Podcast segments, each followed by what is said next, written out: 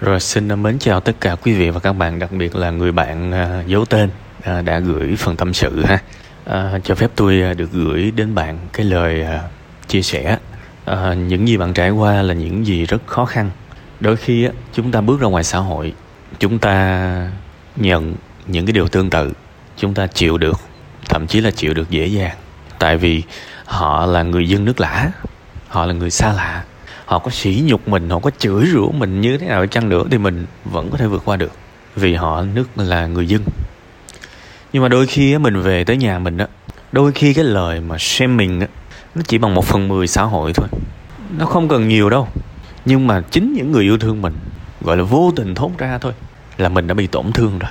Mà ở trong trường hợp của bạn á, cái cái mức độ của cái việc mà tạm gọi là xúc phạm, nó còn nhiều hơn nữa và họ làm những cái điều đó một cách vô tình. Họ không có kiến thức về body shaming. Cũng giống như bây giờ, người ta vẫn không có kiến thức về giới tính, không có kiến thức về thẩm mỹ, và người ta vẫn đâu đó người ta vẫn kỳ thị mọi thứ, đủ thứ trên đời này hết. Nên thực chất là hiện tại chúng ta khao khát một cái điều lý tưởng là mọi người cần phải nhận thức cái việc đó và tôn trọng mình. Nhưng mà thôi, chúng ta chưa sống được ở trong một cái thế giới lý tưởng như vậy, nên chúng ta cần chấp nhận và tách ra thôi chứ mà để mà mọi người thay đổi cái định kiến thay đổi cái quan điểm nó khó lắm. Và một cái việc mà khó khăn mà người khác quyết định nữa thì nếu mà mình bị lụy vào cái điều đó thì mình rất khổ. Nên tôi nghĩ là tạm thời tách ra. Khi mà tách ra đủ lâu đủ dài thì bạn sẽ lại nhớ gia đình. Tạm thời là như vậy. Ha đương nhiên những cái nỗi đau này nó có uh, vượt qua được hay không thì lại là cái cái, cái câu chuyện khác. Ở đây tôi muốn nhấn mạnh thêm một cái chuyện khác nữa. Bạn học tới thạc sĩ rồi có nghĩa là học vị của bạn tương đối cao. Nếu bảo là bình diện xã hội, thì học vị của bạn rất cao so với cái quy mô dân số. Xét cái tỷ lệ phần trăm, thì PhD rất là cao, đúng không? Mà tôi không biết là bạn học xong cái này bạn học lên cao nữa hay không. Nếu mà học cao lên nữa, thì bạn lại thuộc nhóm dân số học cao, khủng khiếp. Mà đây là môi trường nước ngoài nữa. Có nghĩa là bạn là một người học rất cao. Nhưng mà tôi hy vọng đến thời điểm này ở cuộc sống này tôi hy vọng bạn le lé ra một cái điều nhận thức như thế này. Học về chuyên môn thôi là chưa đủ. Và bạn nhận ra một cái điều gì không? Bạn là một ngôi sao trong lĩnh vực học thuật, nhưng bạn vẫn ở mức chập chững ban đầu trong cái được gọi là hạnh phúc cá nhân. Và đôi khi đây là cảm giác mà tôi cũng đã từng trải qua. Mình là ông này bà kia ở bên ngoài, nhưng mà đôi khi quay trở lại nội tâm những cái vấn đề rất cá nhân của mình. Mình lại cảm thấy ôi thôi sao mình không có một cái kiến thức, không có một cái trình độ, không có một cái kỹ năng, không có một cái sức phản kháng nào vậy? Mình dễ buồn như vậy, đúng không? Sau này thậm chí bạn có thể kiếm được rất nhiều tiền, bạn có thể thiết lập mối quan hệ với rất nhiều người, quen với bao nhiêu người thành công. Về tới nhà, đóng cửa cái rầm lại, đôi khi mình khóc với mình một mình thôi. Vì có những chuyện mình không hề giỏi. Mặc dù với những người như bạn, nó có một cái khó như thế này rồi bạn sẽ là người thành công ở ngoài xã hội. Và chính cái điều đó nó còn làm cho bạn cảm thấy tồi tệ hơn. Vì bạn lúc nào cũng sẽ phải gồng lên. Bạn đã học đến như vậy rồi mà. Mà bạn không thể nào cho người khác biết được bạn có những cái góc tối những cái nỗi buồn bã như vậy. Đúng không? Nên sẵn cái câu chuyện của bạn á, tôi cũng lợi dụng để tôi nhắn nhủ đến mọi người. Học và giỏi về chuyên môn thôi về sự nghiệp thôi á, là chưa bao giờ đủ các bạn cần dành nhiều thời gian hơn cho những thứ khác, cho những kỹ năng gọi là kỹ năng mềm, kỹ năng giao tiếp, cho thể thao, cho âm nhạc, để làm cuộc sống mình nó màu sắc hơn và nó cân bằng hơn. Thay vì dành hết thời gian của mình cho sự nghiệp. Ở đây là một cái ví dụ rất là hay.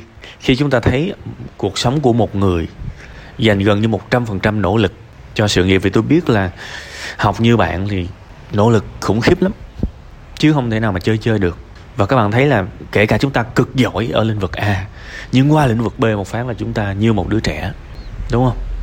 Và chúng ta tổn thương sâu sắc luôn. Bất kể chúng ta có là ai trong cuộc đời này. Tôi đang nói những lời này vì chính bản thân tôi cũng từng trải qua những cái việc này. Bạn có bao nhiêu tiền, bạn có thành công bao nhiêu chăng nữa, thì thì bạn cũng chẳng qua, cũng chỉ đang chiến thắng trong cái lĩnh vực bạn đang thành công thôi. Còn qua một cái chuyện khác rất có thể chúng ta về mo, về con số không và nếu mà chúng ta cảm thấy cái, cái lĩnh vực cái địa hạt mới á, nó đủ quan trọng làm ơn hãy học nó nghiêm túc. Tôi nghĩ bản thân bạn bây giờ bạn cũng đã có định hướng rồi. Hãy đến với thể thao hãy đến với những thứ ngoài chuyên môn. Bạn rất cần những thứ đó. Cuộc sống như vậy mới cân bằng bạn. Và cuộc sống của bạn nên đa dạng hơn. Và kể cả những thứ ngoài lề bạn làm hãy làm nó một cách nghiêm túc luôn. Đương nhiên mình xem nó giống như là những niềm vui cuộc sống nhưng khi bạn tham gia những cái niềm vui cuộc sống đó sẽ có lúc nó thử thách. Và tôi cũng muốn bạn hãy cố gắng vượt qua nó. Đó có thể là gia nhập ờ, một cái nhóm chạy marathon, chơi tennis hay chơi cầu lông gì đó.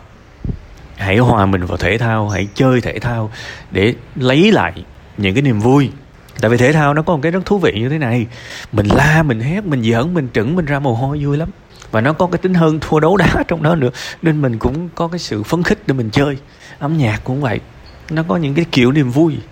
Hãy chơi hãy tham gia những cái đó. Hãy đôi khi thậm chí tôi còn bảo mà tôi tôi sẽ nói với bạn là nhiều khi được bạn bớt học lại xíu. Bạn rất cần những cái kia. Và đôi khi nó cần hơn nữa. Bạn cần phải cân bằng cảm xúc lại. Rồi những cái lớp thiền này nọ yoga nọ, phòng gym này nọ bạn lựa ra một cái gì đó bạn cảm thấy ok bạn nên học cái đó để cân bằng lại bạn cần cảm thấy ổn về bản thân mình cái nào nếu bạn cảm thấy ổn về bản thân mình, thì những cái lời người khác nói có thể vẫn gây tổn thương, nhưng nó sẽ không gây sát thương. Hai chữ nó khác nhau. Còn nếu mà mình đã đang yếu ớt rồi, mà người khác bồi những cái lời nói nữa là nó gây sát thương. Mà nó gây sát thương là, có nghĩa là những cái trầm cảm, những cái khủng khiếp, những cái ý định đen tối nó sẽ xuất hiện. Đúng không?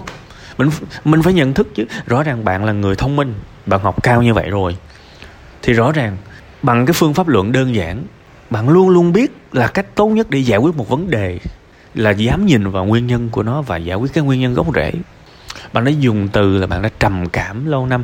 Nguyên nhân nào là bạn trầm cảm? Bên cạnh những thứ mà người khác gây ra cho bạn, thì mình cũng phải nhìn lại cái lối sống của mình. Mình đã dành mọi thời gian mình có cho việc gì? Có phải là mình đã dành tất cả thời gian của mình chỉ để học hay không?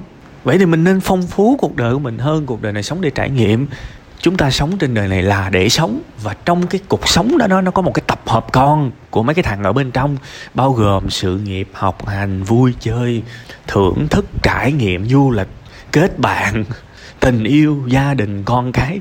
Nó là một cái cục thiệt là bự. Trong một cái được gọi là sống. Phải nhớ cái việc đó.